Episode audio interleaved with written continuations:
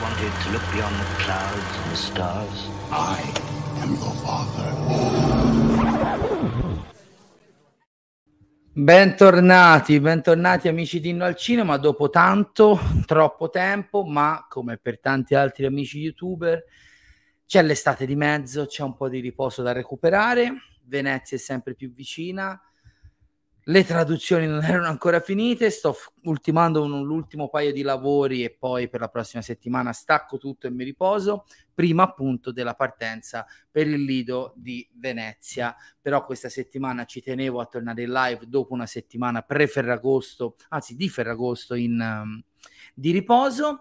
Quindi questa non sarà tra l'altro l'unica diretta della settimana, ho da recuperare una The Collector con qualche giorno di ritardo un po' povero, sarà questo The Collector, ma sabato eh, dopo pranzo ci ritroviamo per la eh, appunto rubrica dell'on video. Bentornati sul canale che comunque ho visto che in questi, questi giorni, in queste ultime due settimane eh, ha continuato a, ad aumentare gli iscritti, ad essere molto attivo, vi ringrazio per la vostra presenza, ma torno in diretta con il cuore anche un po' pesante, la coscienza ancora più pesante, per parlare di un film e di un autore che chi mi segue lo sa, sono molto molto cari eh, a me medesimo stesso, come direbbe qualcuno, eh, un mio amico critico.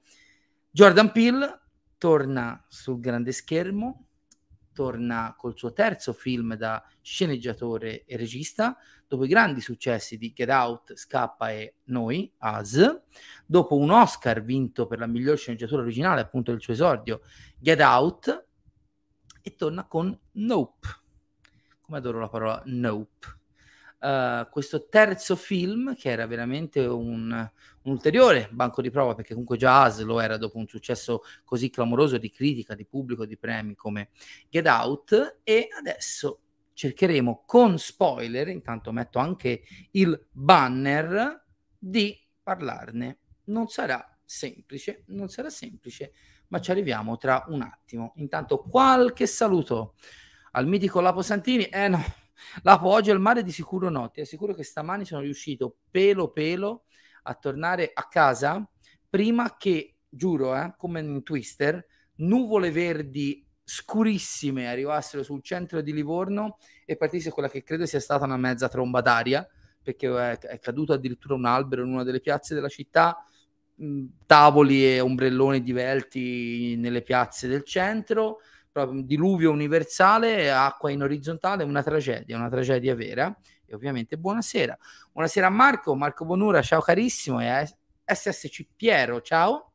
Sono più di 40 gradi, no, qui ora si inizia un po' a respirare. Per fortuna nelle ultime due settimane, almeno il caldo, pur essendoci ancora maledetto lui, ci ha lasciato un po' di respiro.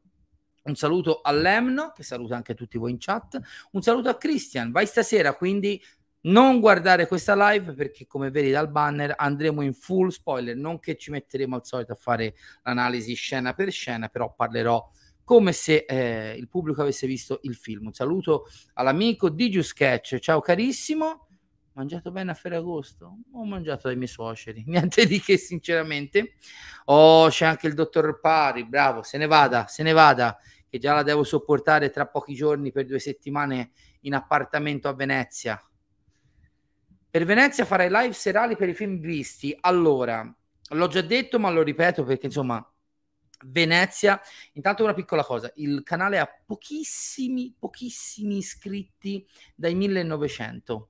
Se mi aiutate con un po' di passaparola in questi giorni a raggiungere i 1900, l'obiettivo con tutta l'umiltà del caso, qual è? È raggiungere i 2000 iscritti eh, entro o prima magari del primo anno di vita di Ino al Cinema, che se non sbaglio è il 29 ottobre, fino ottobre, o il 27 o il 29, mi sembra proprio il 29, quindi andiamo con il passaparola perché mi piacerebbe arrivare alle celebrazioni che cercheremo di organizzare con Leonardo eh, dopo il mio ritorno da Venezia eh, con 2000 iscritti. Una bella cifra tonda che fa tanto piacere piccolo spazio pubblicità. Qualche giorno fa, non perché sono pieno di me o perché sono arrogante, ho messo in una delle mie storie eh, su Instagram eh, il link alla mia wishlist di Amazon. Perché? Perché se una... no, non sono un approfittatore.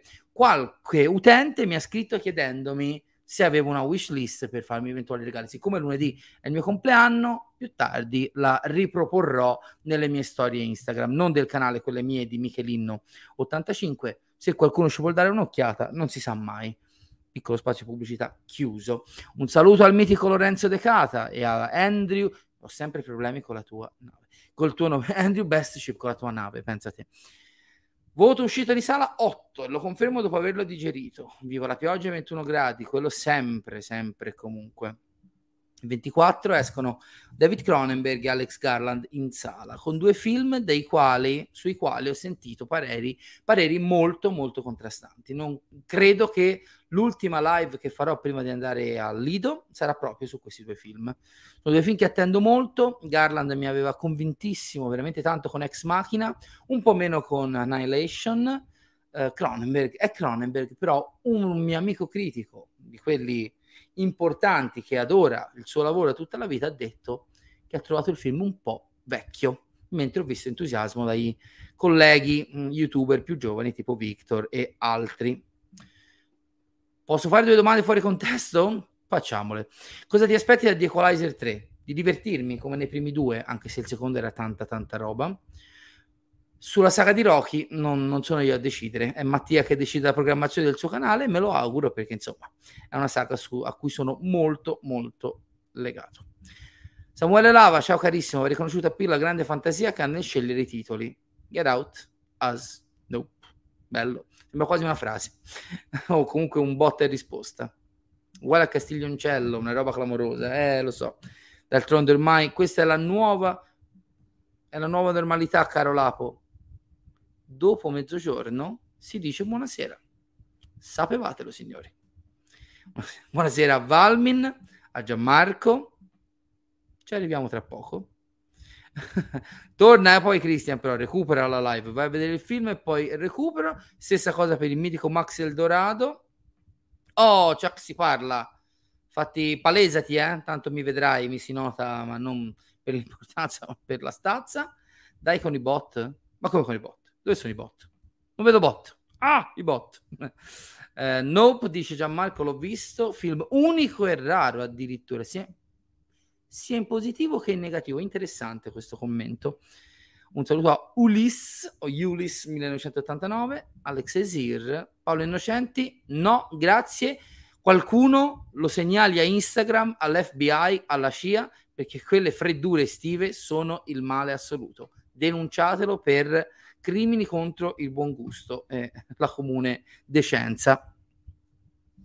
Tu abbracciami, abbracciami, al massimo ti do una gomitata, che vuoi che sia. Scherzo, ovviamente.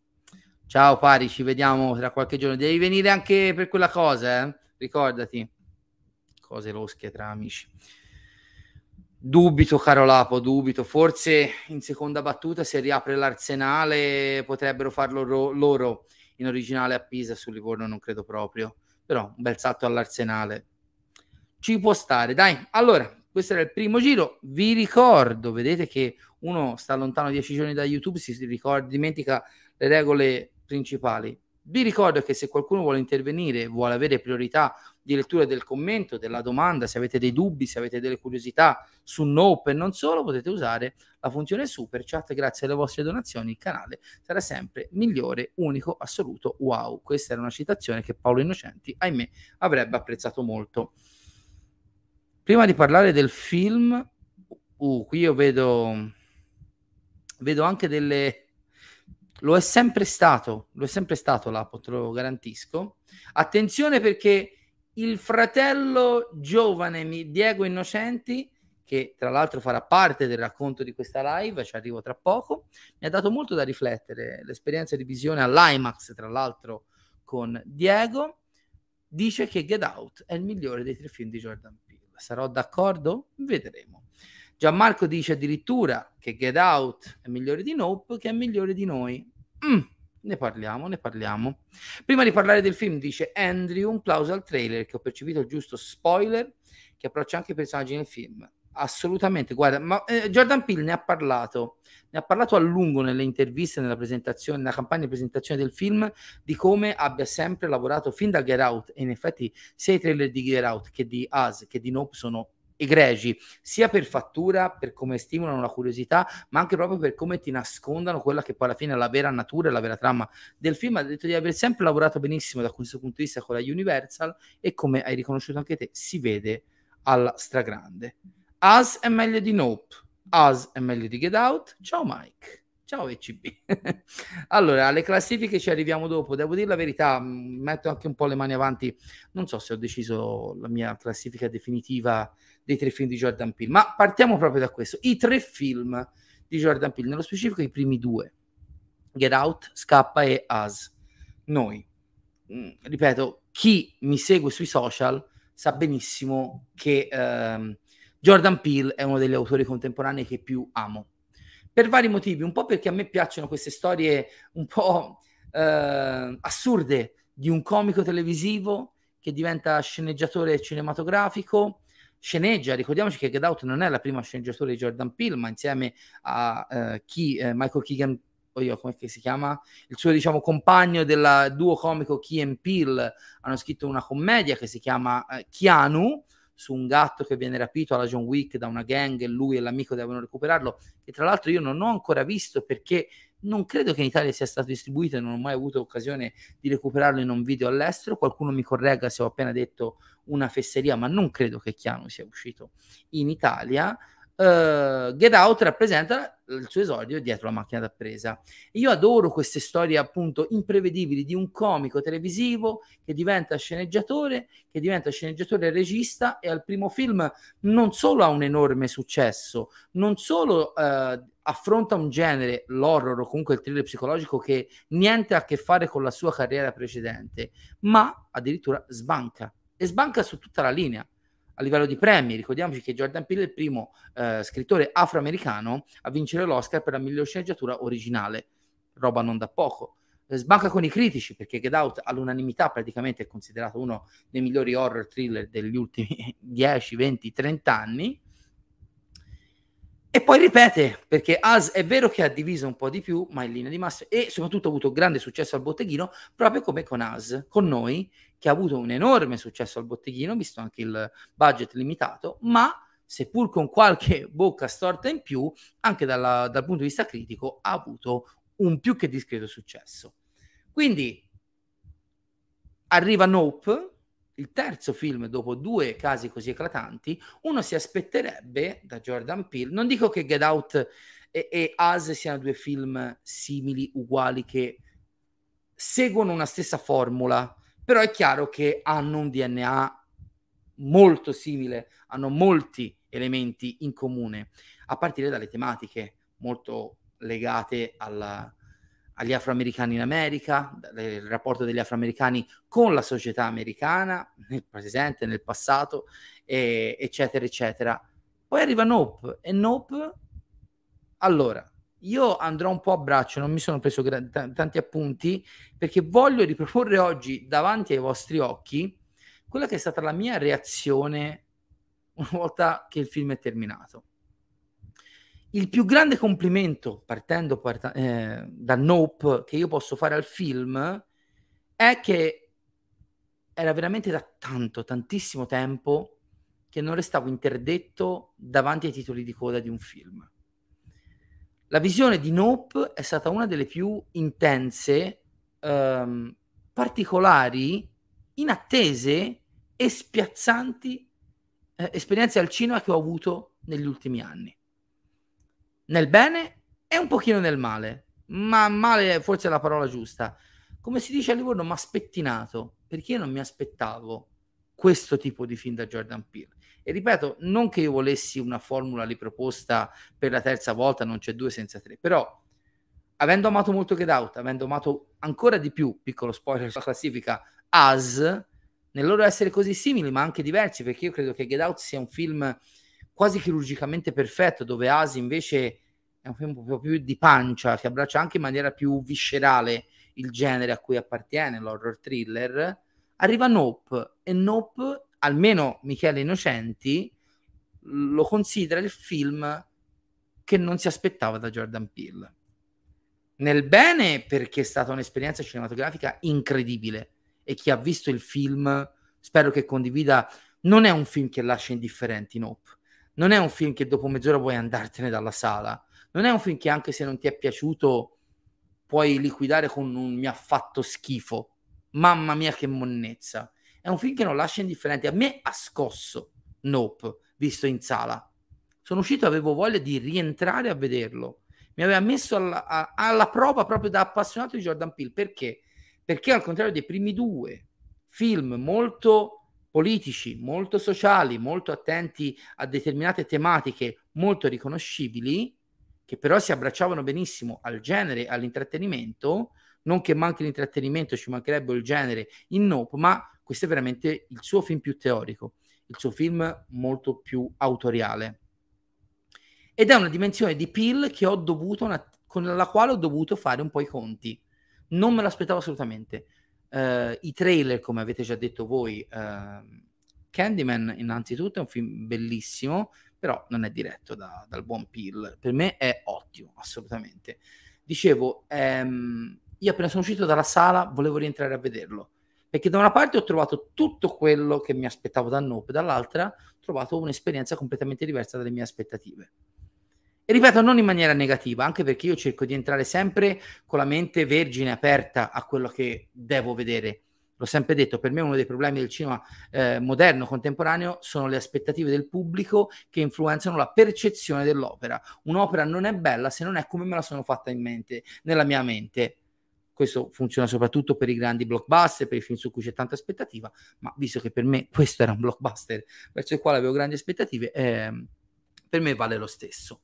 Nope è un film talmente ricco di livelli di lettura, di significato, di tematiche, di cinema con la C maiuscola, che, questo mi sento di dirlo, potrebbe rappresentare una visione dif- non difficile, però che mette alla prova molti, molti spettatori. Non spaventatevi se non l'avete ancora visto, tra poco iniziamo con gli spoiler se di spoiler possiamo parlare, uh, ripeto, ho trovato che Jordan Peele questa volta abbia fatto un passo in più nella direzione della teoria. Ripeto, non è che mi dispiaccia la cosa, però non me l'aspettavo e mi ha letteralmente spiazzato. Anche in positivo, soprattutto in positivo, perché dimostra comunque con questo terzo film di non voler vivere in una perenne comfort zone. E solo per questo tanto di cappello. Ora, prima di arrivare a parlare del film di per sé, il giorno dopo averlo visto, sono messo un po' a leggere online delle, delle analisi, sia in Italia che in America. Tra l'altro, eh, se lo trovate ancora in edicola, il numero con in copertina Daniel Kaluuya che guarda verso l'alto, verso il cielo in cui si nasconde il grande mistero alla radice della storia di Nope, vi consiglio la lettura dei saggi critici sul film TV da parte di Pier Maria Bocchi, del, di San Giorgio, il direttore, di Giovanna Nazzaro e di Ilaria Feole, perché sono tutti punti di vista veramente molto molto interessanti, alcuni anche un po' criptici, diciamo, per, per chi non è addentro a una, un occhio molto critico, ma mh, sono tutte letture interessanti. Però devo dire che il punto di vista illuminante l'ho trovato in un articolo di Time, eh, sito americano, che poi ha trovato anche conferme in cosa, ed ecco qua che entra in gioco il fratellino Diego, nella seconda, nell'esperienza della seconda visione. La, due sere fa io e Diego siamo andati da Livorno fino a Firenze, come avevo fatto qualche tempo fa per Top Gun Maverick, e abbiamo visto Nope in IMAX. Ci hanno regalato anche questa splendida locandina e mh, vedere il film con Diego che non è certo uno sbarbatello, ormai ha quasi 17 anni, eh, ma che forse non ci aspettava un film così intenso, è stato illuminante. Perché eh, Inno al cinema si basa su questo, sulle sensazioni personali, soggettive degli spettatori, in base all'età, al percorso di visione, eccetera, eccetera. Diego, che è uno che comunque da quando è piccolo è, ehm, a parte quando dice ste fesserie, uh, tra l'altro film che abbiamo visto in sala la sera prima che io partissi per Venezia l'anno scorso che grande film che è il nuovo Candyman eh, Diego è assolutamente abituato a vedere cinema di ogni genere da quando è piccolo grazie o per colpa mia uh, non solo Diego non te la prendere, non ti voglio sputare, si è cagato sotto in tre o quattro occasioni, ma ho visto che aveva una partecipazione molto viscerale al film. E qui torna all'articolo di Time. C'era, era un articolo a, a quattro mani con due mh, critici, forse addirittura tre, forse tre addirittura, che affrontavano il film in maniera diversa. E sì, c'era la parte, c'era il critico che parlava dell'aspetto teorico del film, ed è quello più ovvio, e ce lo teniamo per dopo. Poi c'era il critico che diceva una cosa che, soprattutto la seconda visione, mi è apparsa la palissiana, chiara come il sole, che prima di tutto, innanzitutto, che piaccia o meno, Nope è un grandissimo blockbuster estivo col mostro da sconfiggere coi controcoglioni. Ricordo gli spoiler. La trama di Nope si riassume in 3-4 frasi. Una, un fratello e una sorella, dopo aver perso il padre in un bizzarro incidente, devono affrontare una creatura aliena che si nasconde in una nuvola sopra il loro ranch, che spaventa e cattura i loro cavalli per cercare di sopravvivere e avere successo in un modo o nell'altro. Questa è la trama di Nope, lineare, semplice ed efficace. Quante volte in queste settimane avete letto di paragoni fra Nope e il cinema di Spielberg, soprattutto con lo squalo? Beh, i riferimenti allo squalo sono tantissimi, basta pensare alle bandierine colorate che spuntano dalla, dalla, nuvola quasi a segnalare come barili gialli dello squalo l'arrivo la presenza di questa creatura minacciosa. E in effetti, se da una parte l'ambivalenza del cinema, se da una parte Nope è il film più teorico di Jordan Peele, dall'altra è anche vero che probabilmente è il più pop, è quello più citazionista. Non so se siete andati su YouTube avete visto il confronto tra la derapata in moto dei Kiki Palmer verso il finale e quella del dell'anime di Akira, che Jordan Peele ha ammesso molto candidamente di aver citato volutamente. Qualcuno vada a recuperare Evangelion e un angelo di quelli della serie e guardi come si apre in tutto il suo splendore la creatura verso il finale, quando appunto, oltre ad essere un semplice disco volante con un buco sotto che risucchia tutto, diventa una creatura molto più particolare e strutturata. Uh, per non parlare di tutti i riferimenti alla storia del cinema, uh, alla nascita del, um, delle immagini, a, con, il, non mi ricordo il nome del meccanismo, ehm, che è legato in maniera molto importante alla famiglia dei protagonisti. Da una parte è un film molto popolare, tanto quanto è teorico. E appunto, vedendolo con Diego, rivedendolo, mi sono accorto di questo, che per quanto essenziale nella trama, Nope è pieno di significati, Nope è già un film bellissimo se uno vuole passare due ore.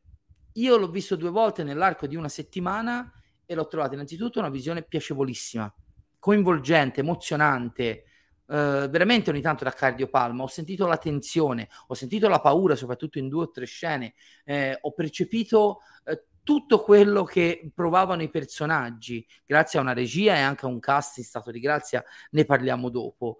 E credo che in queste settimane si sia parlato talmente tanto della teoria che sottostà a quello che Pil voleva dire, che ci siamo dimenticati di quello che il film è alla sua radice, un blockbuster estivo, un blockbuster in cui un gruppo di persone, per quanto scapestrato, deve affrontare una minaccia aliena. E già così vi dico, cazzo che film che è Nope. È già un film straordinario così, veramente a livello terra-terra. E uno potrebbe dire, fermiamoci qua, fermiamoci qua. Perché è già bellissimo così? Innanzitutto perché um, Peel lavora sugli stereotipi del genere, soprattutto sui personaggi, e li ribalta completamente. La protagonista, che dovrebbe essere l'eroina della storia, è insopportabile. Kiki Palmer, che è bravissima nel film, purtroppo non ho ancora visto il film in originale, non vedo l'ora di poterlo fare perché, per quanto ottimo, il doppiaggio palesemente snatura quelle che sono le intenzioni linguistiche di Peel, visti anche i primi due in originale rispetto alla versione doppiata. Kiki Palmer, che è splendida nel film, interpreta questa Emerald, sorella insopportabile, veramente dopo tre scene è scattata la battuta in sala, ma quando è che la, la mangia eh, l'alieno nella nuvola perché non la sopportiamo più, che fa da contraltare all'antieroe per eccellenza. Uno si aspetterebbe l'eroe senza macchia e, e senza paura come protagonista a fianco della sorella esuberante, invece no, c'è un eh, cavaliere depresso, triste e quasi come si può dire, restio a fare quello che deve fare, interpretato magnificamente dal premio Oscar Daniel Kaluuya, senza contare eh, Steven Yen che interpreta eh, Jupe, il, il, personaggio che ha una storia tutta particolare su cui arriveremo dopo, e anche l'altro si chiama Brandon Perea, che è diciamo un po' una spalla comica, però molto molto effettiva come Angel. Non so quanti di voi eh, hanno riconosciuto Michael Wincott dell'interprete di Antlers, il direttore della fotografia alla ricerca dell'inquadratura perfetta, che verso la fine va a dare una mano ai protagonisti per cercare di riprendere come si deve il mostro alieno. Eh, si tratta dell'attore che interpreta il cattivo del corvo con Brandon Lee, oltre a una serie infinita di altri ruoli. Io me lo ricordo anche, per esempio, in Robin Hood, Principe dei Ladri, dove interpretava Guy di Gisborne, una roba del genere, non mi ricordo bene. Sì, Guy di Gisborne.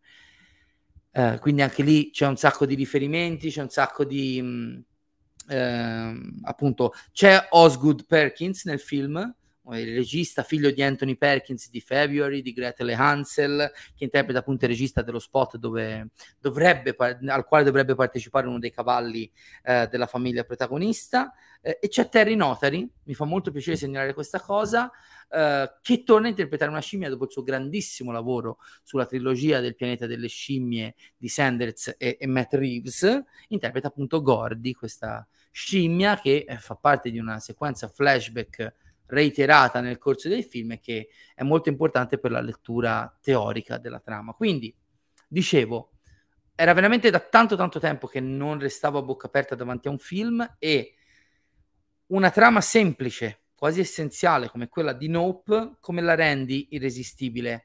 Con un grande cast, con una sceneggiatura scritta secondo tutti i crismi e in questo caso con una messa in scena che io forse esagererò sarò eccessivo, sarà un po' di parte perché ormai io a Jordan Peele le voglio un gran bene, ma che veramente è uno dei picchi artistici degli ultimi anni di cinema e non di pochi anni, intendo veramente almeno dell'ultimo decennio. Nope è un film dal mio punto di vista girato in maniera egregia, per non dire perfetta. Pensare che Jordan Peele fino a 6-7 anni fa, 7-8 anni fa, faceva il comico televisivo e adesso dirige questa roba qua a me fa venire la perle d'oca. È veramente una fiaba che mi, mi mette l'allegria. Spesso e volentieri nel film, anche in scene di tensione, la macchina da presa molto virtuosa di Peel, aiutato tra l'altro da Hoyte, Van Hoytema, eh, grande direttore di fotografia che negli ultimi anni ha collaborato eh, con Christopher Nolan e che è stato convocato da Peel proprio per la sua volontà di girare in pellicola e di girare in IMAX, dopo parliamo della visione in IMAX, la macchina da presa si muove in una maniera talmente virtuosa che ti fa provare l'attenzione anche quando fondamentalmente non inquadra niente. Ci sono intere sequenze di tensione in questo film in cui percepisci la presenza aliena, ma a malapena la vedi. C'è un'inquadratura a un certo punto veramente da sotto il punto, quasi da, da terra, quasi alla quarto potere, no? come se si fossero messi in una buca sotto il protagonista in cui c'è questa enorme panoramica di 180 gradi sul cielo, anche dall'interno di una stalla in cui Kaluuya si, eh, OJ, interpretato da Kaluuya, si nasconde, che ha del miracoloso. E io dico, cazzo che, che regista virtuoso che è diventato Jordan Peele dopo solo tre film. Non che Get Out e Us non fossero girati bene, anzi, ma qui veramente fa il salto di qualità. E dimostra di essere non solo un narratore per immagini o uno sceneggiatore che mette in immagini delle, mh, mm, delle, appunto, degli elementi visivi che ha creato. Qui c'è veramente una regia che ricorda lo Spielberg dello squalo, uno che vuole mettersi, che vuole sfidare se stesso. E tra l'altro abbiamo parlato però dell'aspetto fantascientifico, qualcuno mi ha anche un po' perculato quando ne ho parlato a facce di nerd nei commenti, ma probabilmente l'elemento predominante in, in Nope è quello western. Questi enormi, vastissimi spazi aperti, i cavalli, persone che scappano, corrono a cavallo, eh, lo stesso, la stessa fortuna del, almeno in apparenza, della famiglia è legata al cinema western. E sto andando a braccio, quindi faccio anche un po' mente locale. Eh, io credo che sia, abbia del miracoloso la, la, l'evoluzione registica di Peel. E ripeto, io già qui potrei fermarmi perché fra l'intrattenimento che mi ha dato il grande cinema che ho visto sulla, sullo, sul grande schermo, io sarei a posto. Piccola nota sull'IMAX. Io ho fatto questo viaggio di circa 50 minuti di macchina per andarlo a vedere in IMAX, perché quando un film che mi interessa, di un regista che stimo, è girato appositamente per l'IMAX, ho questa fortuna da pochi anni di avere a portata di auto, piccolo sforzo, ma per la passione questo è altro. Mi sono recato appunto col piccolo Diego, ovviamente piccolo tra enormi virgolette, e devo dire che la, l'esperienza è stata molto molto interessante. Innanzitutto tutto il film è formattato in un formato di ampio mh, spettro panoramico, anche quando l'immagine non era gonfiata a tutto schermo IMAX, la, la, vastità del, non del cazzo che me ne frega, scusate, cito meme a caso, dell'inquadratura aveva dell'incredibile, quando si gonfiava tutto tra la lucentezza dei, dei colori, la luminosità, la definizione, ma soprattutto questi campi non larghissimi, immensi, che Peel decide di riprendere intorno eh, alla tenuta dei protagonisti, lasciano veramente a bocca aperta. Senza contare, non l'ho ancora citato, un lavoro sul suono e sulla colonna sonora da applausi. Se c'è un, un Oscar che questo film meriterebbe è quello sul del sonoro. Stavo per dire montaggio sonoro, ma non esiste più la distinzione. Il lavoro sul sonoro e sulla colonna sonora di Michael Abels, che, Abels, che tra l'altro è il compositore solito di Jordan Peele, eh, hanno veramente del miracoloso. Percepisci la tensione del mostro, anche se non lo vedi, perché c'è questo enorme lavoro, sia sugli effetti sonori che sulla musica e anche lì veramente Jaws, lo squalo torna spesso e volentieri alla mente, non perché cerca di copiarlo o di rifarlo, ma perché gli intenti sono quelli. Veramente una... Poi Michael Wincott l'ho citato, Daniel Kaluuya l'ho citato, Kiki Palmer io l'avevo vista in un paio di piccoli ruoli, ripeto, c'ha un ruolo che è difficile da digerire, ma che poi alla fine, al quale alla fine ti affezioni ed è veramente bravissima. Nel film Steven Yen, grande eh, conferma, è bellissima la carriera di Steven Yen che passa da The Walking Dead a doppiare in originale il cartone animato di Chu, famoso fumetto della Image americana, poi torna in Corea e gira Burning, eh, film d'autore molto complesso, e poi arriva a, a girare Jordan Peele, poi ovviamente ha fatto anche altre cose ed è bravissimo anche lui nel film a interpretare Jupe. Brandon Perea io non sapevo chi fosse e mi ha fatto veramente pisciare addosso alle risate perché questa sorta di tecnico eh, un po' rincoglionito, un po' eh, disilluso perché è stato lasciato che è appunto, ripeto, un po' una spalla comica, ma che comunque ha un ruolo molto molto importante nella trama. E ripeto, io qui potrei fermarvi, dirvi andate a vedere Nope, divertitevi e vai con Dio. Per ora ci fermiamo un attimo, leggiamo qualche commento, poi non possiamo fare finta che Nope sia molto molto altro. Vediamo un po' quanti cacchio avete scritto. Quanto cacchio avete scritto? Vediamo, vediamo, vediamo. Pa, pa, pa, su, allora, ho appena letto una cosa. Sì, sono assolutamente d'accordo, Valmin, ma non perché se no non lo capisco. Ripeto, il bello di questo film è che c'è la possibilità di goderselo come mero intrattenimento. Devo dire che alla seconda visione tanti elementi che la prima volta non riuscivo a collocare perfettamente sono più o meno andati tutti al loro posto. Ed è stata veramente illuminante la seconda visione, assolutamente. Sarà per l'elemento fantascientifico, dice Samuele, o per i riferimenti a Spielberg, ma Nope mi ha dato veramente tanto. Forse il mio preferito dei tre. Vedi? C'è tanta divisione anche nei vostri pareri sulla filmografia, seppur breve, di Peel. Vediamo, vediamo, vediamo un po'. Sì, ha sceneggiato anche Candyman ripeto, per me Candyman è stata una sorpresa piacevolissima. Tra l'altro Nia Da Costa, la regista, ha fatto un lavoro sull'estetica, anche lì sulla musica che ha dell'incredibile. Qualcosa c'ha anche degli echi qui in Nope, secondo me. Vediamo, vediamo, vediamo. Intanto saluto a Marco, ciao carissimo. Sono assolutamente d'accordo. Vediamo, vediamo, vediamo. Nope, colonna sonora meravigliosa, spero nomination agli Oscar, assolutamente. Ciao Cinema Room, ormai se ne sarà andato, ma lo saluto lo stesso. Bene, sono, non sono l'unico, ma guarda, guardate anche Marco Saller che avete visto sul canale sulla rassegna di Batman al cinema, ci siamo guardati come dire, che cazzo, e ripeto, non c'è niente di male, anzi bene, quando un film esce dai soliti canoni e ti spiazza, vuol dire che ti ha stimolato in maniera diversa. Più ci penso, io sono tornato a casa e per tutta la sera prima di andare a dormire ho avuto flash flash di immagini, di battute, di situazioni che cominciavano a comporre un puzzle molto più ampio. E se non è questa la grande magia del cinema, insomma, come diceva Billy Wilder, un film è un film di successo se fa parlare di sé dopo almeno 15 minuti dalla fine della, della proiezione. E Nope, da quel punto di vista, è un successo assoluto. Ma secondo voi i personaggi sono scritti bene? Chiede inquadro inquadri? Bellissimo. Per me, a parte Caluia, sono sembrate tutte delle macchiette.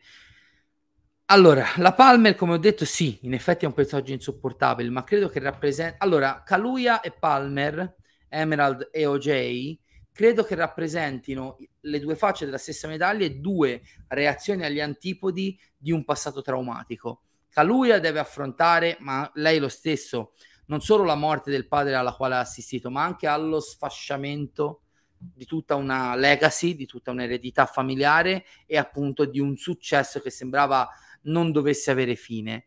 Lui la vive in maniera, ragazzi, Caluia, qualcuno mi ha chiesto, ma lui è malato? Beh, a me sembra abbastanza palese che il personaggio di Caluia sia depresso, sia veramente ai limiti del, del, del, patologico che non reagisca in, in, maniera assoluta quasi a niente di quello che gli succede fino a quando non decide finalmente di diventare, diciamo, un po' eh, artefice del suo stesso destino.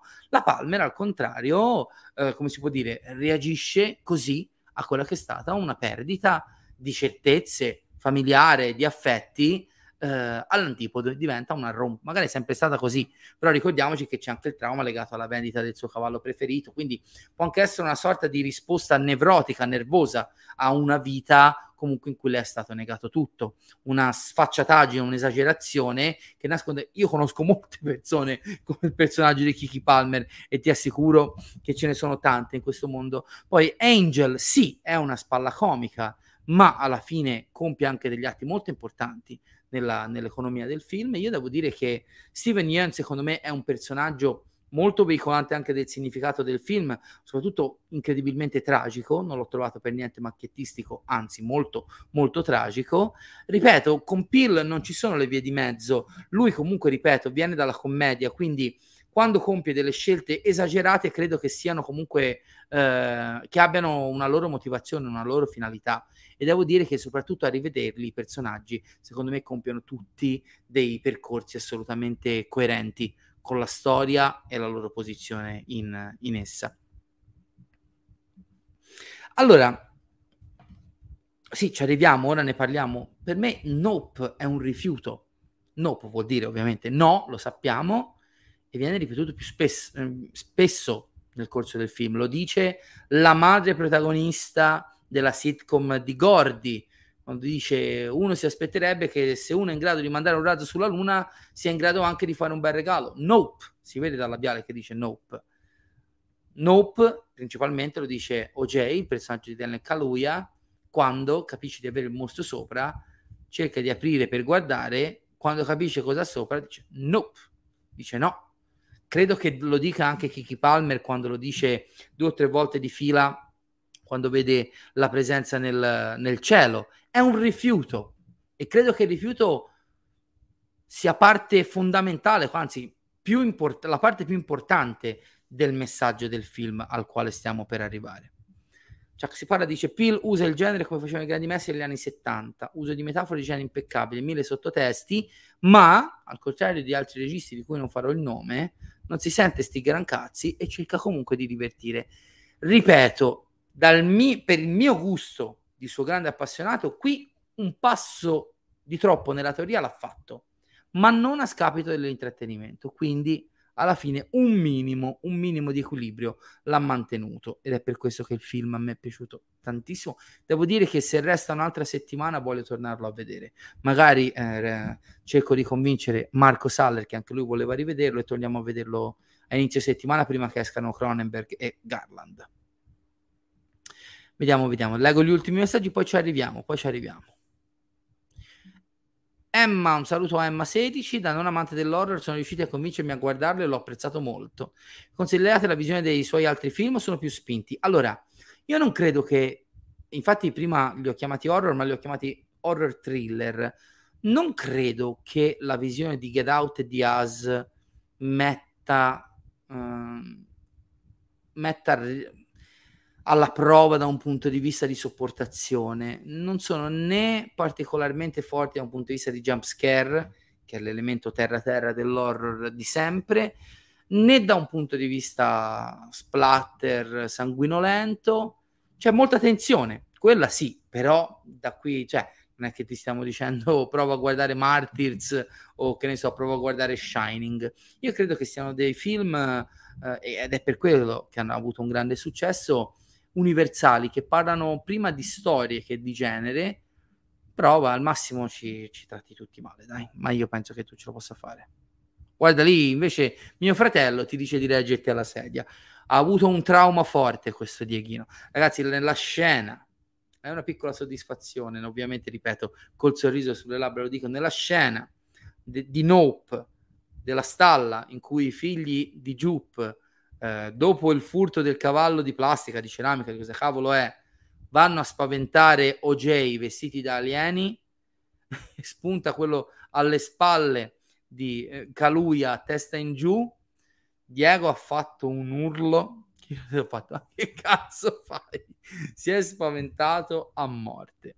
Qui proprio mi distacco completamente, no, Ari Aster non è assolutamente superiore credo che Ari Aster, proprio come Robert Eggers, soffrano di una mania della simbologia che non aiuta assolutamente la narrazione dei loro film. Sicuramente Midsommar è un film molto più bello di Hereditary, ma non riesco ad entrarci appieno proprio perché vedo, come dico sempre, io ho un problema in cui vedo l'autore prima del film. Quando guardo Nope, Ase, Get Out, io prima guardo il film mi diverto, rido, mi spavento e poi penso dopo interdetto o meno, a quello che ha cercato di dirmi il regista. Mentre io guardo Midsommar, penso alle intenzioni artistiche e per me questo è un fallimento. Che io per prima cosa al cinema, anche in quello più teorico, in quello più autoriale, prima voglio godermi il film e poi rifletterci sopra. Poi, ripeto, legittimo che non la si pensi allo stesso modo, però il mitico Antonio Cianci raccatta film mi dà una brutta notizia. Lo ha convinto solo a metà ci sta che sia imperfetta perché secondo me punta sulla semplicità, quello assolutamente, e sull'efficacia e non sull'efficacia delle tematiche. Io credo che le due cose invece, Antonio, si amalg- siano amalgamate abbastanza bene. È vero, la sceneggiatura non brilla di originalità come Get Out o di eh, scelte coraggiose come As. Io credo che Get Out e As siano film molto più di intreccio rispetto a Nope. Nope fondamentalmente prende una situazione più o meno di stallo e su di essa costruisce delle sequenze e dei personaggi che sono volti a dare un significato. Ma non per questo ho trovato squilibrate le due parti, come stavo dicendo anche prima in merito alla sua, alla sua scrittura. Però io ti dico che una seconda visione potrebbe aiutarti a me, non perché ovviamente non ci sei arrivato, ma perché veramente è un film molto molto denso. Nope potrebbe aiutarti anche a ricollocare determinati elementi. Sì, certo, c'è molto Tremors in questo film, tanto cuore, tanto tanto cuore. Un altro regista dice ancora Antonio, dopo Garland eh, con Man e Attack on Titan che si è rifatto all'immaginario anime per riuscire a chiudere un finale.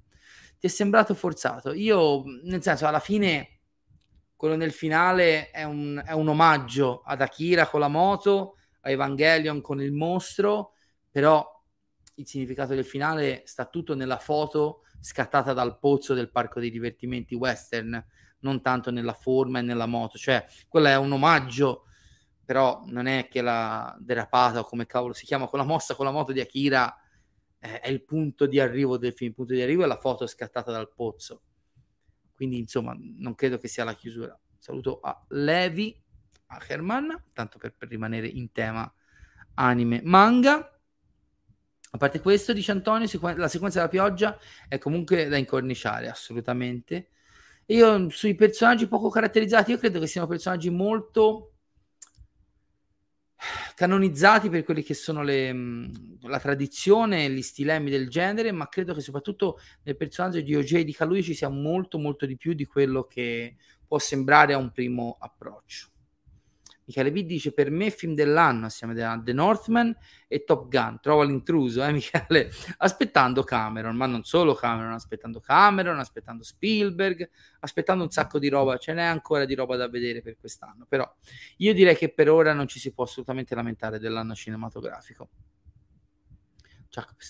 Non so quale sia la cosa, ma mi fido e sono contento di essere d'accordo con te, Chuck. Si parla di nuovo in quadro in quadri, magari sensazione sbagliata mia, ma mi sembra che questo film venga pompato parecchio, come se dovesse piacere per forza a tutti quanti. No, io non con la mia recensione, ma così come sai cosa c'è in quadro in quadri? Non è che deve piacere per forza. Però non cito la persona perché non voglio attirare attenzione su di lui. Ho visto una analisi di un amico youtuber, ovviamente ci abbiamo scherzato sopra in privato e su Facebook, perché possiamo permetterci di farci delle battute, che dal mio punto di vista era un po' leggera per quella che è la natura del film. Che Nope possa non piacere è più che legittimo, ci mancherebbe altro. Se no io non avrei diritto a dire che non mi piace Joker perché ha vinto il Leone d'Oro e ha incassato i miliardi. Ognuno ha diritto di dire quello che vuole. Solo che se si vuole esprimere un giudizio su un film come questo, dal mio punto di vista eh, abbarbicarsi su posizioni dovute a gusti personali, aspettative inattese o semplicemente voler escludere che questo film, oltre a raccontare quella trama lì, ha molto molto altro al suo interno, forse per me sta lì il problema, perché di nuovo c'è da dire tantissimo, che piaccia o meno, il contenuto c'è, poi può essere per tutti, ma può, e, e, e può essere non per tutti, però bisogna parlarne se vogliamo, diciamo, avere una legittimazione dei propri argomenti.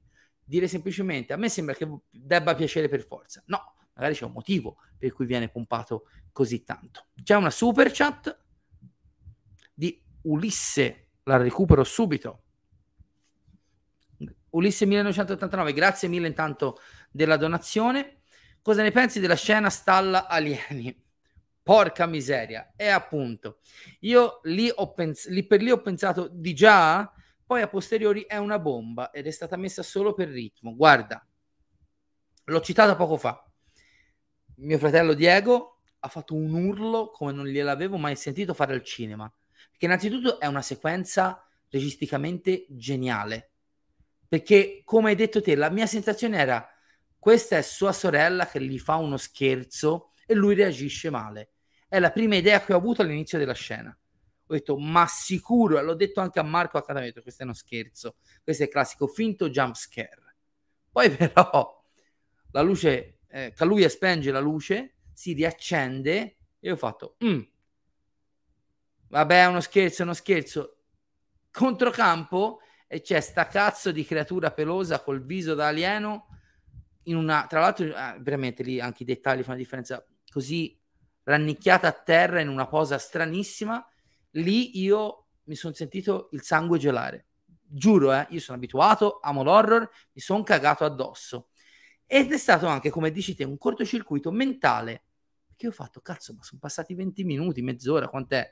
Ma là ci sono gli alieni. Che io devo, devo dire, non avendo visto mai immagini del mostro, avendo sempre visto una nuvola nei poster, nei trailer del film, ho detto, ma come minimo non c'è neanche niente in, in, quella, in quella nuvola, vedermi degli alieni subito così nel film, ho fatto cazzo, ma allora ha veramente premuto sull'acceleratore. Invece erano i figli di merda di Jupe. È una scena registicamente fantastica e credo che sia geniale proprio come dici te, per il momento in cui arriva, perché rompe la tranquillità di inizio narrazione, poi disattende le tue aspettative sulla stessa, però ti dà anche quel brivido che ti rafforza la voglia di vedere allora cosa cazzo c'è sotto. Come vedete, il trauma di Diego Innocenti rimane vivo sulla sua pelle. Grazie mille della donazione, mi fa piacere che siamo d'accordo su questa scena, veramente sono le piccole pennellate che nel semplice sfruttare stilemi del genere aiutano un film a essere più vivo, più frizzante. Sembrano stronzate, ma non lo sono. E attenzione, siamo internazionali. Un saluto da Tokyo. Egomante 5. Ma come da Tokyo?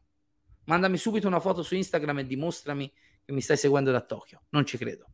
Scherzo, ovviamente. è un piacere. Ciao carissimo. Riccardo Testa dice che Nope è bellissimo.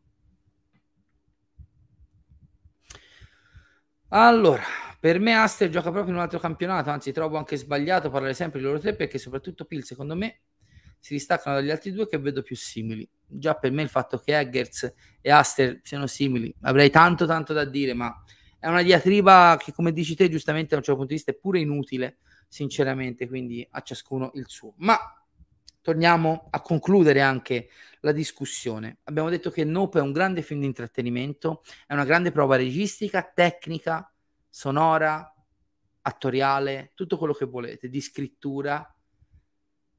Potremmo fermarci qui, ma non lo possiamo fare perché Nope parla di molto altro. Non sono qui a darvi i dieci motivi per cui Nope parla di X, oppure ecco di cosa parla veramente cercherò di essere il più esaustivo possibile senza voler troppo salire in cattedra, non fa per me. Di cosa parla Nope essenzialmente? Parla di cinema in maniera ancora più ampia, di sguardo, di differenza tra guardare e osservare. Parla di delle forme di intrattenimento alle quali ci siamo assuefatti e parla soprattutto dell'importanza dell'immagine e della sua qualità. I due protagonisti, preso atto che sopra le loro teste hanno un UFO, cosa fanno? Chiamano l'esercito, chiamano l'FBI, chiamano la CIA, chiamano gli fantasmi, chiamano Mulder e Skelly? No, decidono che devono monetizzare questo spettacolo e vanno a comprarsi delle attrezzature che siano migliori dei loro telefonini, perché una ripresa al telefonino non conta un cazzo. Una ripresa fatta bene finisce su National Geographic, per citare anche Tremors. Magari finiamo su People, su People, su National Geographic. Guarda, ho appena fatto un collegamento del cazzo, uh, però ci sta tutto. Um, no, finiscono da Oprah.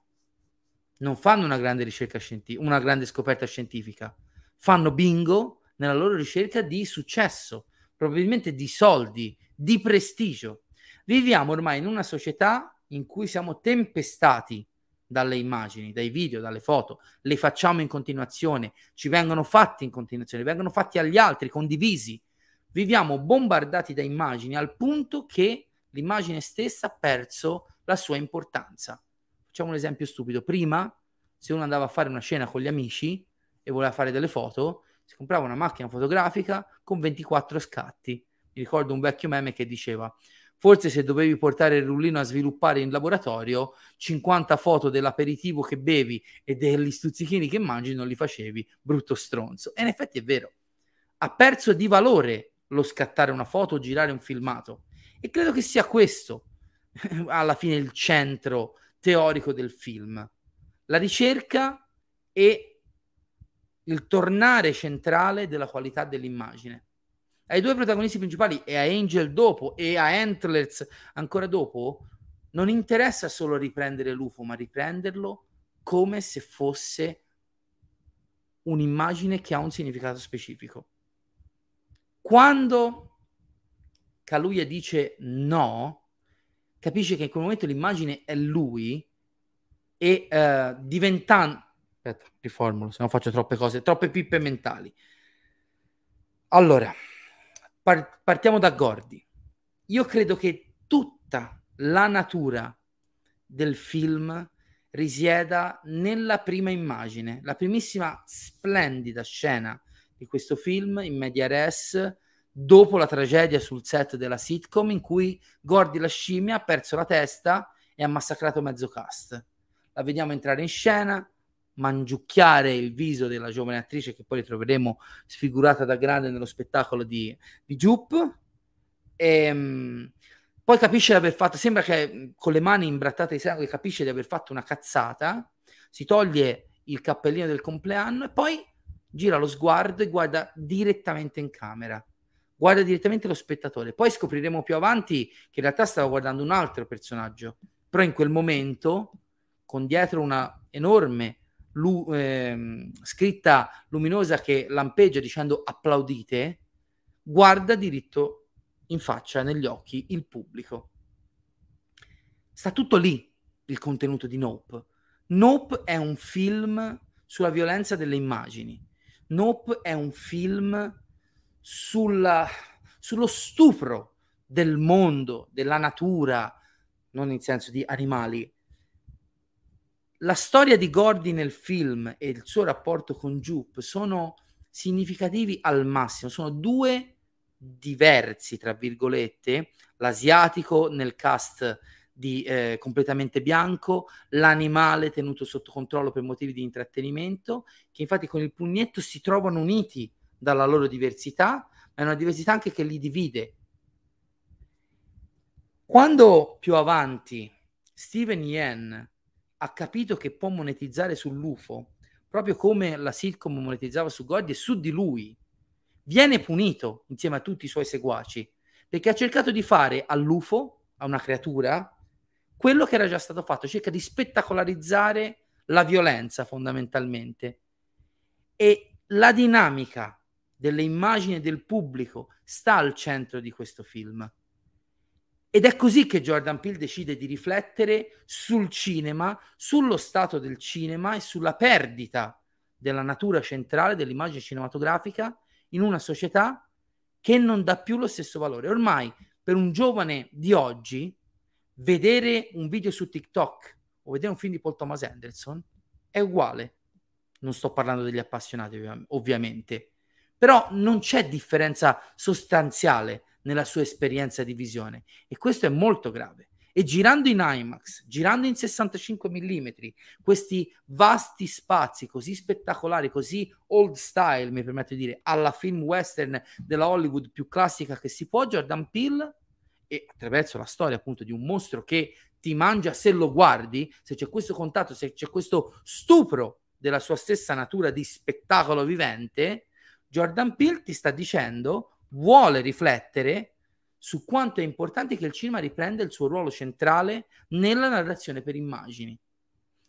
Poi se ne potrebbe parlare all'infinito di queste tematiche, non solo. Mattia, Mattioschi, la settimana scorsa, per dire no, anche la soggettività. Sono stato anche poco chiaro in un paio di passaggi, ma veramente io ci sto ancora pensa- pensando. Per esempio, ci ha trovato una riflessione sulle maestranze di Hollywood. È vero, il film parla anche di Hollywood, della condizione degli stuntman, dei direttori della fotografia eh, frustrati perché sono costretti a ne giro uno per loro per girarne uno per me. Questo direttore della fotografia ormai anziano che è alla ricerca, tra l'altro con una macchina da presa IMAX con la manovella che si è fatto da solo proprio perché rifiuta l'immagine digitale che snatura l'importanza del cinema. Um, è alla ricerca appunto della centralità dell'immagine cinematografica. Mattia ci ha trovato le maestranze, io non ci avevo neanche pensato, e anche questo è il bello di Nope, che è universale, ma è palese che parli di determinate cose, ma ciascuno può trovarci qualcosa di diverso, in base alla sensibilità, al focus, a uno come vive il genere e la trama rispetto a qualcun altro. Io credo che il grande cinema sia questo, quello che fa discutere, quello che io sono ancora rintronato dalla visione, dalla doppia visione di Nope, non vedo l'ora di rivederlo e, e mi trovo anche un po' in difficoltà, ripeto, a parlarne perché è stata una visione molto molto intensa. Però ho fatto un po' pace con questa natura molto teorica del film, come ho detto prima, quando sono riuscito insieme a Diego, che prima o poi tornerà sul canale, lo avevo promesso mesi fa, poi non l'ho mai fatto, mi ha fatto capire che innanzitutto era un grande spettacolo e credo che il successo dell'operazione teorica di Jordan Peele risieda anche in questo, nell'aver reso spettacolare la sua riflessione teorica ripeto, io anche, sono frastornato a parlare e a guardare Nope. Sono anche a tratti perplesso, eh, perché alcune scelte sono, non dico discutibili, però non rientrano nelle mie corde. Uh, c'è quest'anima popolare molto teorica che convivono nel film, che un po' si armonizzano, per la maggior parte dei film si armonizzano, ma come diceva prima Antonio, ogni tanto cozzano insieme. È cinema imperfetto? Probabilmente sì, ma è cinema potentissimo ed è cinema che veicola, veicola tantissime cose, veicola emozioni, eh, veicola significati, veicola la forma cinematografica che porta sul grande schermo che è meravigliosa.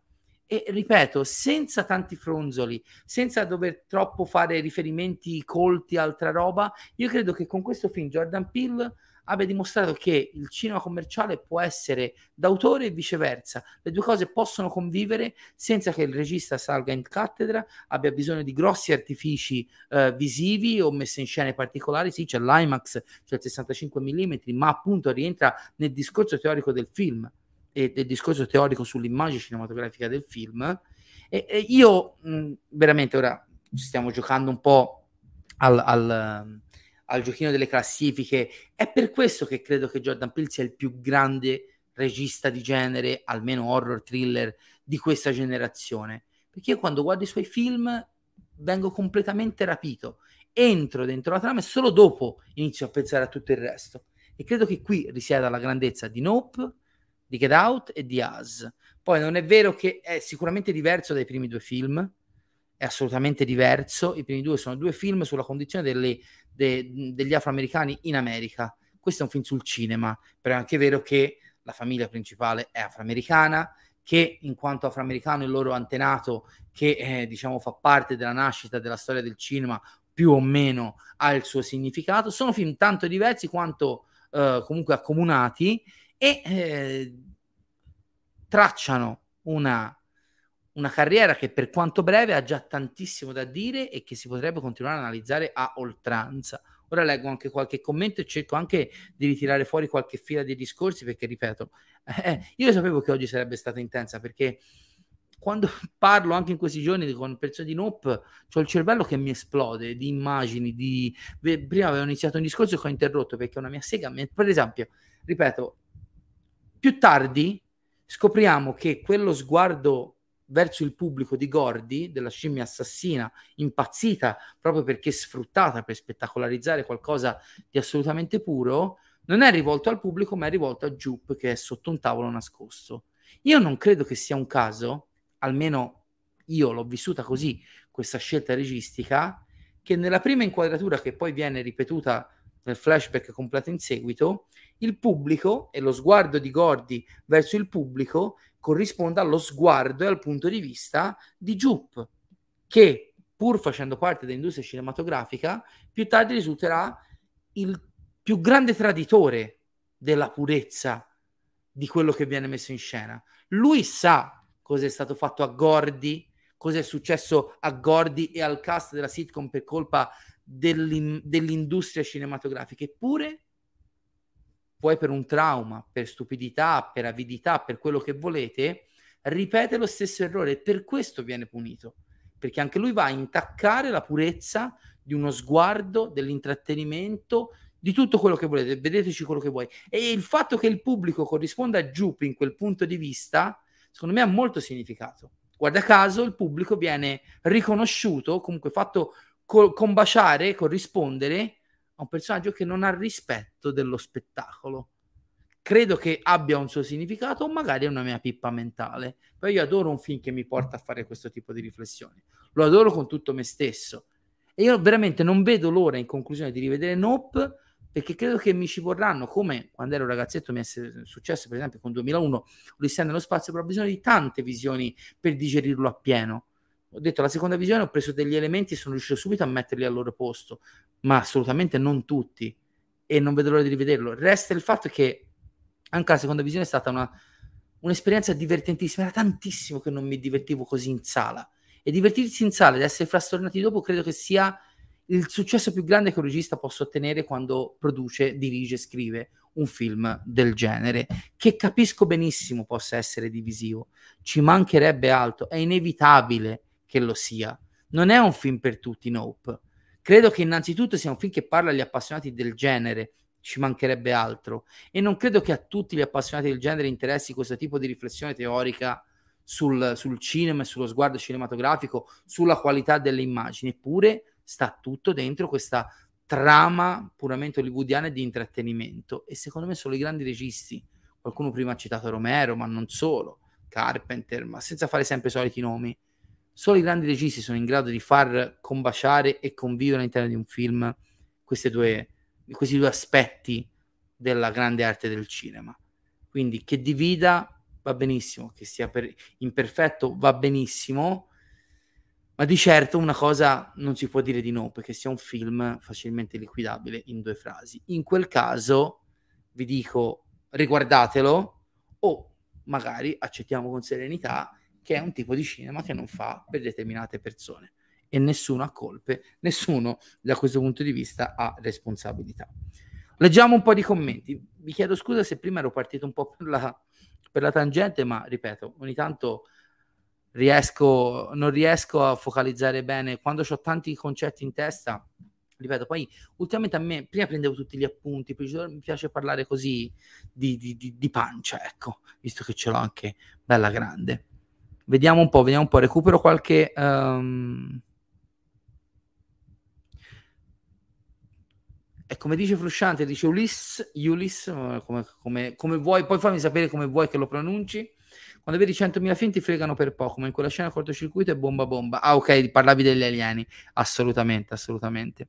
Ormai chiunque racconta per immagini, verissimo. Il valore di tale forma artistica è diventato sempre più rarefatto se non si approccia in una maniera più alta. Ma Peel in questo film abbraccia quella che è la posizione artistico-autoriale di gente come Christopher Nolan, gente come Paul Thomas Anderson, gente, Quentin Tarantino, cioè gente che piuttosto che girare in digitale, cioè a cui se uno gli dicono guarda che dal prossimo film giri in digitale, smetti di girare.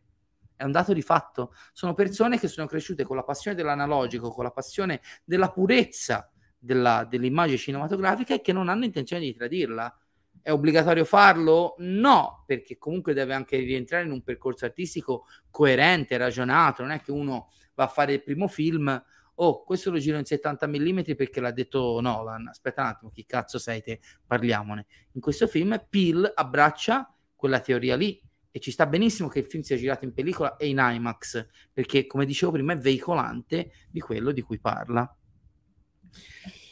Si ispira a Shyamalan. Senti, è chiaro che anche per motivi di argomento ci sono degli echi visivi, narrativi anche di Science, ma io non credo proprio che ci sia tanta comunanza tra i due cinema. Almeno se vogliamo ridurre a, a Science il paragone per Nope, ti dico che sono film che parlano, cioè Science è un film sulla fede.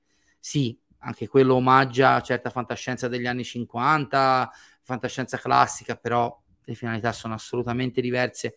Sainz non era quasi per niente, o comunque in assoluto per niente, un film sullo sguardo cinematografico come era Nope. Quindi sì, ci sono degli elementi inevitabilmente in comune perché si rifanno allo stesso genere, ma non credo che sia una fonte di ispirazione così diretta. Mm. La scarpetta sul set della sitcom, ne abbiamo parlato ieri con il mio amico attore Guglielmo Favilla, che prima o poi si degnerà di venire ospite sul canale. Qualcuno con cui aveva parlato anche lui sostiene che sia già la traccia di una presenza aliena intorno a quel set. Io non credo, non credo che non avrebbe senso. Sembra quasi una sospensione no? tra la purezza e la violenza di quello che sta succedendo. È sicuramente un elemento disturbante in un quadro così, così violento. In realtà non mi sono posto molto la questione perché c'è talmente tanta carne al fuoco che quello appunto l'ho vissuto proprio come un elemento di bizzarria, quasi contro natura, come tante cose sono contro natura nel ragionamento che fa il film. Però sì, se qualcuno ha qualcosa da dire a riguardo sarei interessato a, a leggere qualcosa. Infatti vedo che è il dubbio di molti. Vedi, Chuck si parla, dice che è un film sullo Star System, che come mostro ti fa fagocita e poi risputa ciò che non gradisce. Non è neanche un caso che l'inizio della crisi del, della, dell'azienda di cavalli, della famiglia eh, protagonista e in generale anche dello sguardo cinematografico classico, per come lo intendiamo noi, venga fatto corrispondere nel film in maniera anche che fa molto sorridere alla produzione del Re Scorpione ovvero quel tipo di film di franchise anche improbabile di inizio millennio che da un certo punto di vista, vista sancisce la nascita, come dice Pier Maria Bocchi nella sua analisi interessantissima, di un tipo di cinema che è diversissimo nel, nelle finalità artistiche, produttive, economiche dal grande cinema del passato. Anche quello è una cosa che sembra solo una battuta Re Scorpione, ma ha sicuramente un significato. Esatto, esatto, stessa cosa.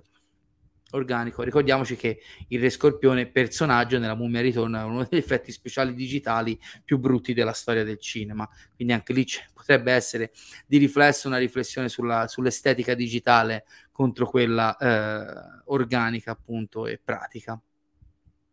Cioè, si parla dice: Ci ho visto anche una grande dichiarazione d'amore verso il documentario L'Impossible Shot. Beh, quello abbiamo tutta una scena di Antlers in casa sua che riguarda la moviola dei girati di animali che si mangiano, si attaccano eh, in, in diverse cose. Sì, assolutamente. C'è anche que- sì, la Steel 4K è Universal, quindi credo proprio che arrivi.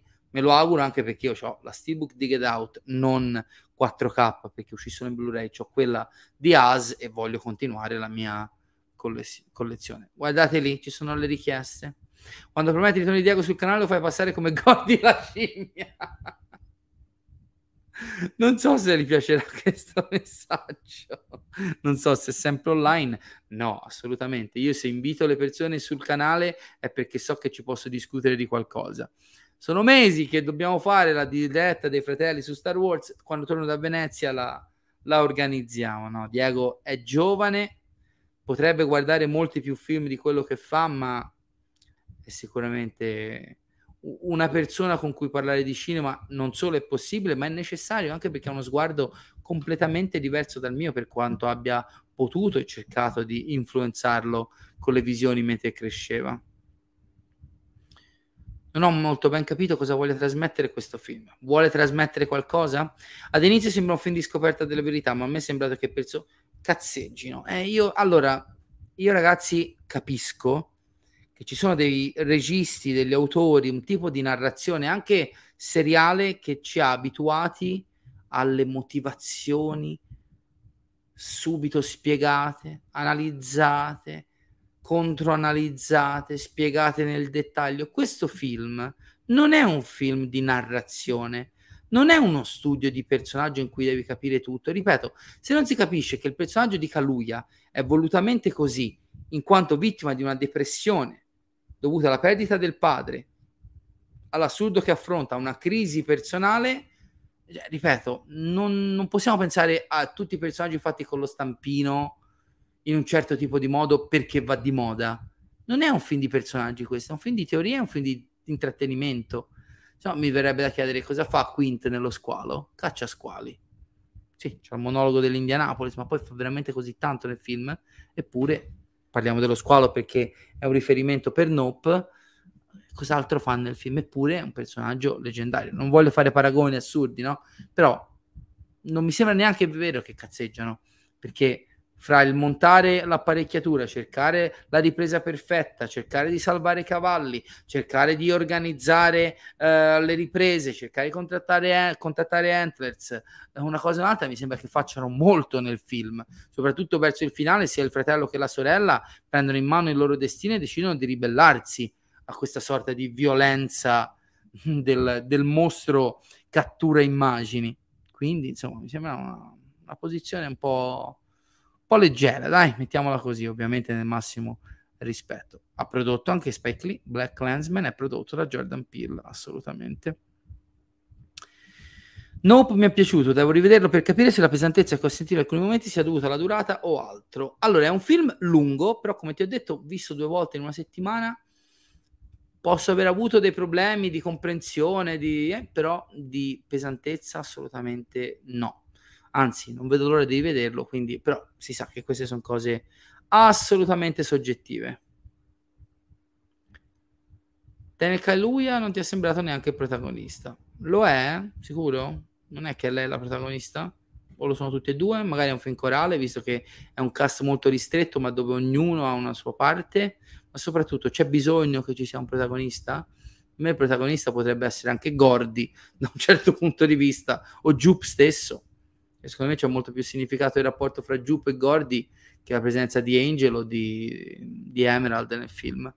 Ripeto, si, così si va a cercare degli schemi che non per forza devono essere presenti in un film in cui c'è il protagonista, l'antagonista, l'assistente. Sono canovacci, ma non obbligatori da seguire.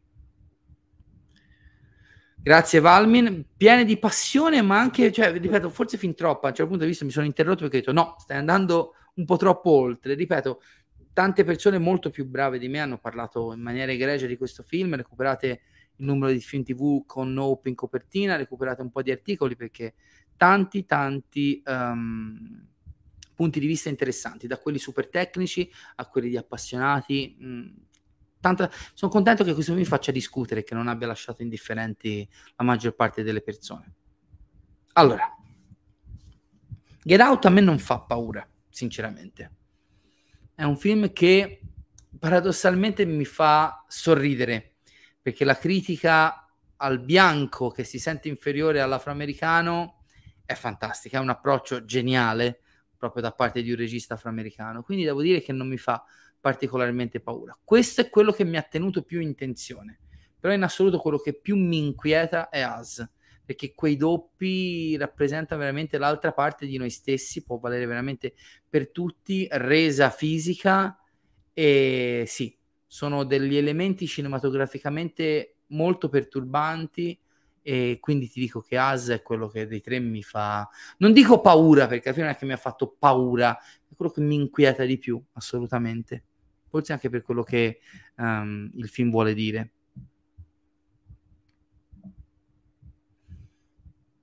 e se lo stile fosse veicolante di quello che il film vuole dire? Sta lì la questione. È un film sulle immagini. È chiaro che le immagini siano sopra la narrazione, secondo me. È quello il punto. Secondo me, nella scena di Gordy, lui vuole battere il pugno per, con Jupp non perché si è pentito di ciò che ha fatto, ma perché ha paura di Jupp. Infatti, lui è mascherato dalla tovaglia che pende dal tavolo. Dici? Io credo che quello sia l'unico momento in cui Gordy non vuole fare violenza perché sa che la violenza che è stata fatta a lui, ovviamente lo sfruttamento sul set, è la stessa che stanno facendo a, a Jup. Ripeto, ovviamente non è un commento razzista mio, ma è l'unico ragazzino cinese, il ragazzino cinese carino che ha appena fatto film di successo da sfruttare nella sitcom, dove poi sono tutti bianchi e c'è la scimmia. Sono due, diciamo, creature, quella umana e quella eh, scimmiesca, utilizzate nello stesso modo, per quello che credo ci sia l'intesa da pugnetto. Almeno io l'ho letta così. Everything Everywhere All at Once non l'ho visto. The Northman non so cosa abbia di autoriale se non che Alexander Skarsgård ammazza un sacco di gente. Allora, non sta andando bene, ma in realtà è il box office che non sta andando bene. Io, mh, senza voler fare l'arrogante e pretendere di saper fare meglio il lavoro di altri, non capisco che senso abbia far uscire Nope il weekend di Ferragosto, quando in America è uscito a fine luglio, ovvero quando già in Italia la stagione era bella e che è finita. Sono tre settimane che non esce quasi niente al cinema. Thor Love and Thunder, quando sarebbe dovuto uscire in Open contemporanea con gli Stati Uniti, aveva già bella e finito la sua corsa. Hanno voluto aspettare Ferragosto. Sta andando verso il milione di incassi, si fermerà più o meno intorno a quella cifra. Bisogna anche dire che Jordan Peele in Italia non fa faville, è andato anche un pochino meno bene del solito negli Stati Uniti però in linea di massima si può ritenere comunque un successo per il momento che stanno vivendo le sale cinematografiche in tutto il mondo e anche per il tipo di film che appunto, ripeto, è molto meno commerciale di Get Out e di Us questo. In UK è uscito a maggio? Nope? Davvero? Ah, in America a luglio. Pare strano sia uscito a maggio. Filmone molto secco, dice Alessandro Pesce. Vediamo, vediamo, vediamo. Sì, anche questo è interessante, Lapo. Per me la scarpetta è un elemento fuori posto come potevano essere i conigli in AS, un segnale che se ne ingressa una dimensione più teorica. È interessante anche questa cosa qua. Oh, bella questa. La scarpetta non poteva essere lo scatto opera dell'attore asiatico? Addirittura così stronzo è, però non c'è una macchina fotografica, quindi come avrebbe potuto prenderla? Prenderlo, diciamo, lo scatto opera. Interessante però, eh? Beh, sono due cose. Però Maps to the Stars sì, però parla di quello che viene fatto alle persone fondamentalmente all'interno dell'industria cinematografica. Qui si sta parlando della natura dell'immagine cinematografica, una cosa completamente diversa. Eh? Lì si parla di distruzione dell'umanità all'interno di un'industria. Qui si parla di un'industria, quella dell'intrattenimento, dell'immagine, che distrugge se stessa. Quindi sembrano, sono simili sicuramente i discorsi, ma anche completamente diversi. Un saluto, Chuck si parla. Grazie mille, speriamo di vederci a Venezia. Anche qua, ricordiamoci che Richard Dreyfus in incontri avvicinati del terzo tipo abbraccia l'alieno, va via con loro fondamentalmente. Qui invece l'alieno è un nope, no, non ti voglio, che cazzo vuoi da me? Perché vuoi fagocitarmi? Io non ti voglio. Cioè, questa res- cioè il, qui il diverso è assolutamente respinto. E quindi sì, sicuramente c'è una, un giochino anche s- relativo al, al, agli antipodi, ovviamente a quel rapporto tra il diverso e il protagonista di questo film. Quando è che ci scherza ogni tanto con la sorella? Mi è sfuggito, mi pare.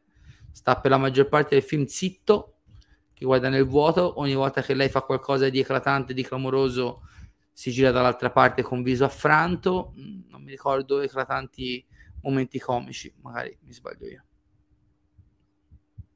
Secondo me, dice Samuele, la scarpetta fa parte sempre del discorso sullo spettacolo che fa PIL, uno spettacolo presente anche negli oggetti normali che ci attira. È provocatorio, non credo ci sia un motivo. Può essere, assolutamente. Vediamo, vediamo, vediamo.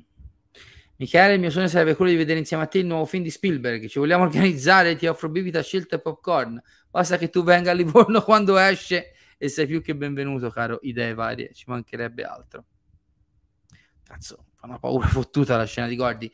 Eh, quella, quel, anche lì è tutto giocato sul vedo non vedo, la scimmia non vedi mai farle, cioè agire violentemente in, in campo, anche quella credo che sia una, una scelta più che riflettuta.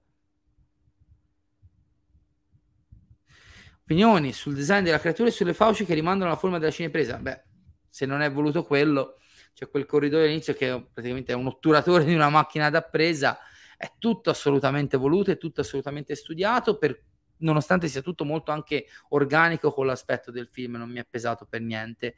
Poi io non sono un grande fan di Evangelion, però ho visto anche su Twitter un'immagine in cui quando si apre tutto a vela, tutto più strutturato del semplice appunto oggetto eh, rotondo con il buco sotto, che suona anche male detto così, eh, messo a paragone con uno degli angeli di Evangelion e mi sembra fin troppo palese l'omaggio di Peel eh, che ha messo anche un like a Evangelion su Twitter, l'hanno notato tutti, sono impazziti, quindi è tutto molto preciso, tutto molto ben studiato e organico e infatti anche lì non l'ho citato, ma l'aspetto scenografico è, è veramente tanta tanta roba. Il sobbalzo più grande l'ho fatto quando il cavallo finto cade e rompe il furgone, vero? Anche quel momento un bel salto l'abbiamo fatto. Gianmarco, un off topic, sarà di parte, però alla fine Loven... Eh? Sì, ah, ok. Non, ragazzi, ha incassato più di Thor Ragnarok.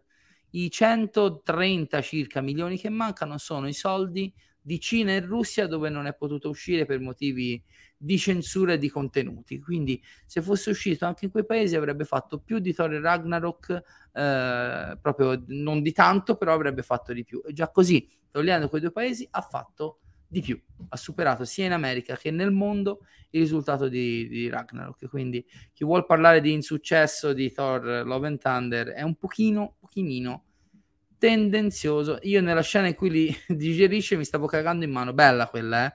Tosta, anche lì è tutto basato un po' sul vedo non vedo, queste pareti interne che si muovono, sembrano quasi delle enormi tende sì, li ho visti e mi incuriosiscono, non poco, non poco. Vendetta sopra ogni altra cosa non mi sembra un concetto molto articolato da poter dire che è un film d'autore più interessante di questo, però ripeto, a ciascuno il suo. Bene ragazzi, io direi che dopo un'ora e mezzo quasi di discussione siamo arrivati alla fine della live. Ripeto, mi scuso anche prima se mi sono un po' incartato, ma ho veramente Torneremo a parlare di eh, Nope la prossima settimana. Vi dico, aspettate, mi è arrivato, ah vabbè, ovvio. Salta pure la domanda, se hai tempo rispondimi alla fine. Rispondiamo, ultima domanda e poi chiudiamo. Sai se il nuovo cofanetto di Lord of the Rings in uscita a settembre abbia lo stesso disco del primo con audio fallato? Temo di sì, non ho per ora notizie di una ristampa corretta, magari senza fare grandi annunci, a sorpresa ci troviamo un, copan- un cofanetto con l'audio modi- modificato, ma conoscendo come vanno queste ristampe non credo proprio, perché le fanno proprio per liberarsi dei dischi già stampati. Vabbè. E invenduti. Ragazzi, um, una piccola panoramica.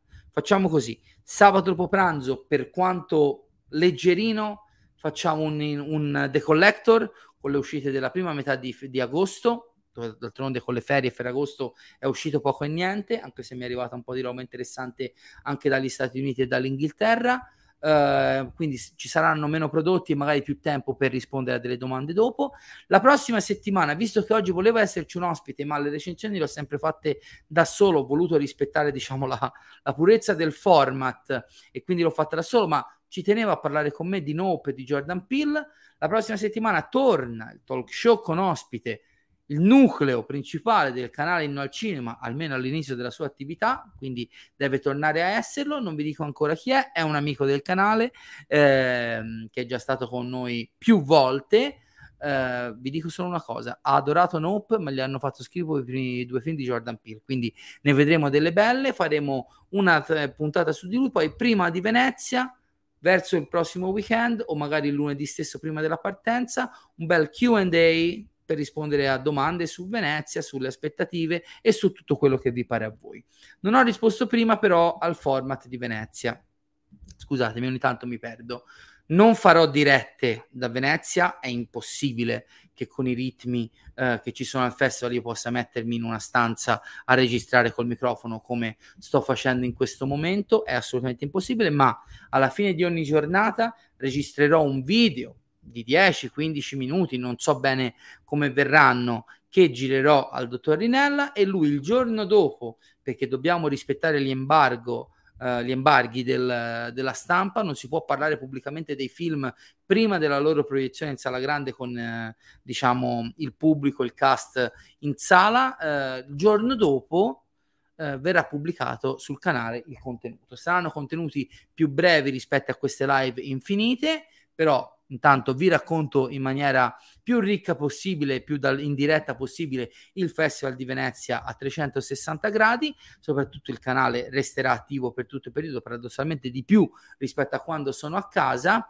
Chiaramente sarò molto molto presente anche sui social, quindi seguite la pagina Instagram di Inno al Cinema, ma in questo caso soprattutto la mia privata, Michelin85. Tra poco rimetterò il link alla mia wish list per il mio compleanno di lunedì eh, di Amazon nelle mie storie, quindi chi vuole darci un'occhiata eh, faccia pure. Vedo che continuate a scrivere. Lunedì, lunedì 37, maledetta la vecchiaia, metto tra poco il link sulla wishlist nelle mie pagine, ehm, sulla mia pagina social, nelle mie storie su Michelin85.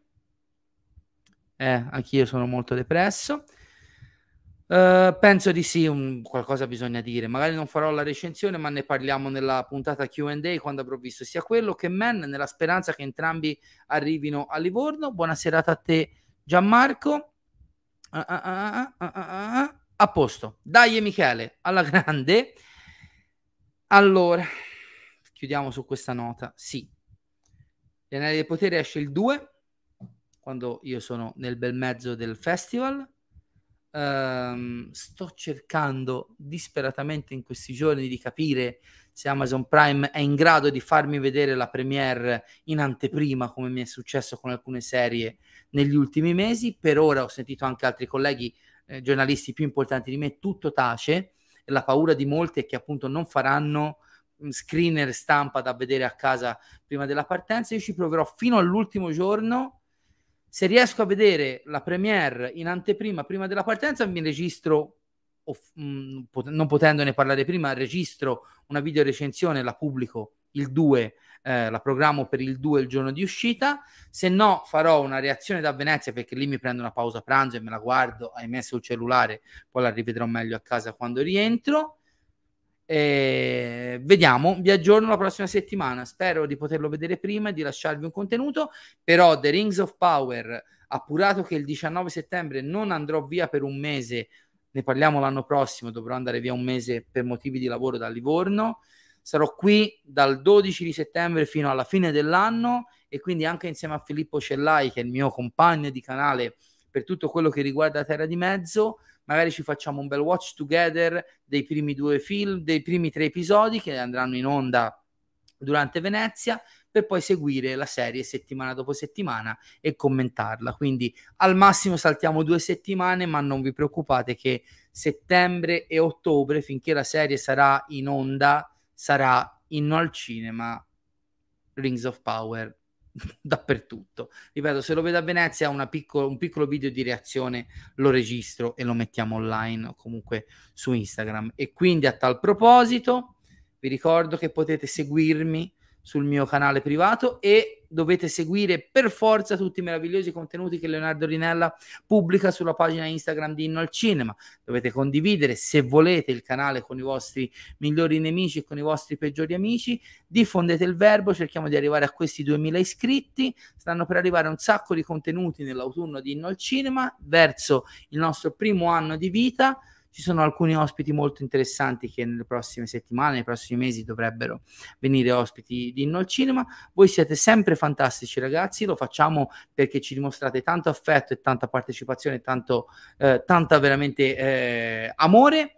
Vi mando un grosso abbraccio, ci vediamo sabato con The Collector, anche gli annunci di tutte le live con gli orari corrispondenti vanno su Instagram, un motivo in più per seguire la pagina. Andate al cinema, comincia a ritornare roba in sala. Se non torna roba in sala, tornate a vedere Nope, tornate a vedere Maverick. È incredibile, c'è ancora Top Gun Maverick dopo quasi uh, quanti? Tre mesi al cinema. Uh, ora escono i Minions, esce Cronenberg, esce Garland, di tutto di più. Poi cominceranno a uscire i film, soprattutto quelli italiani di Venezia. Andiamo al cinema. Un abbraccio a tutti voi, ci vediamo sabato. Condividete Inno al cinema. For Frodo. The purpose of civilization is to be able to empathize with other people beyond the clouds and the stars. Show me the money. Show me the money. I want the truth. You can't handle the truth.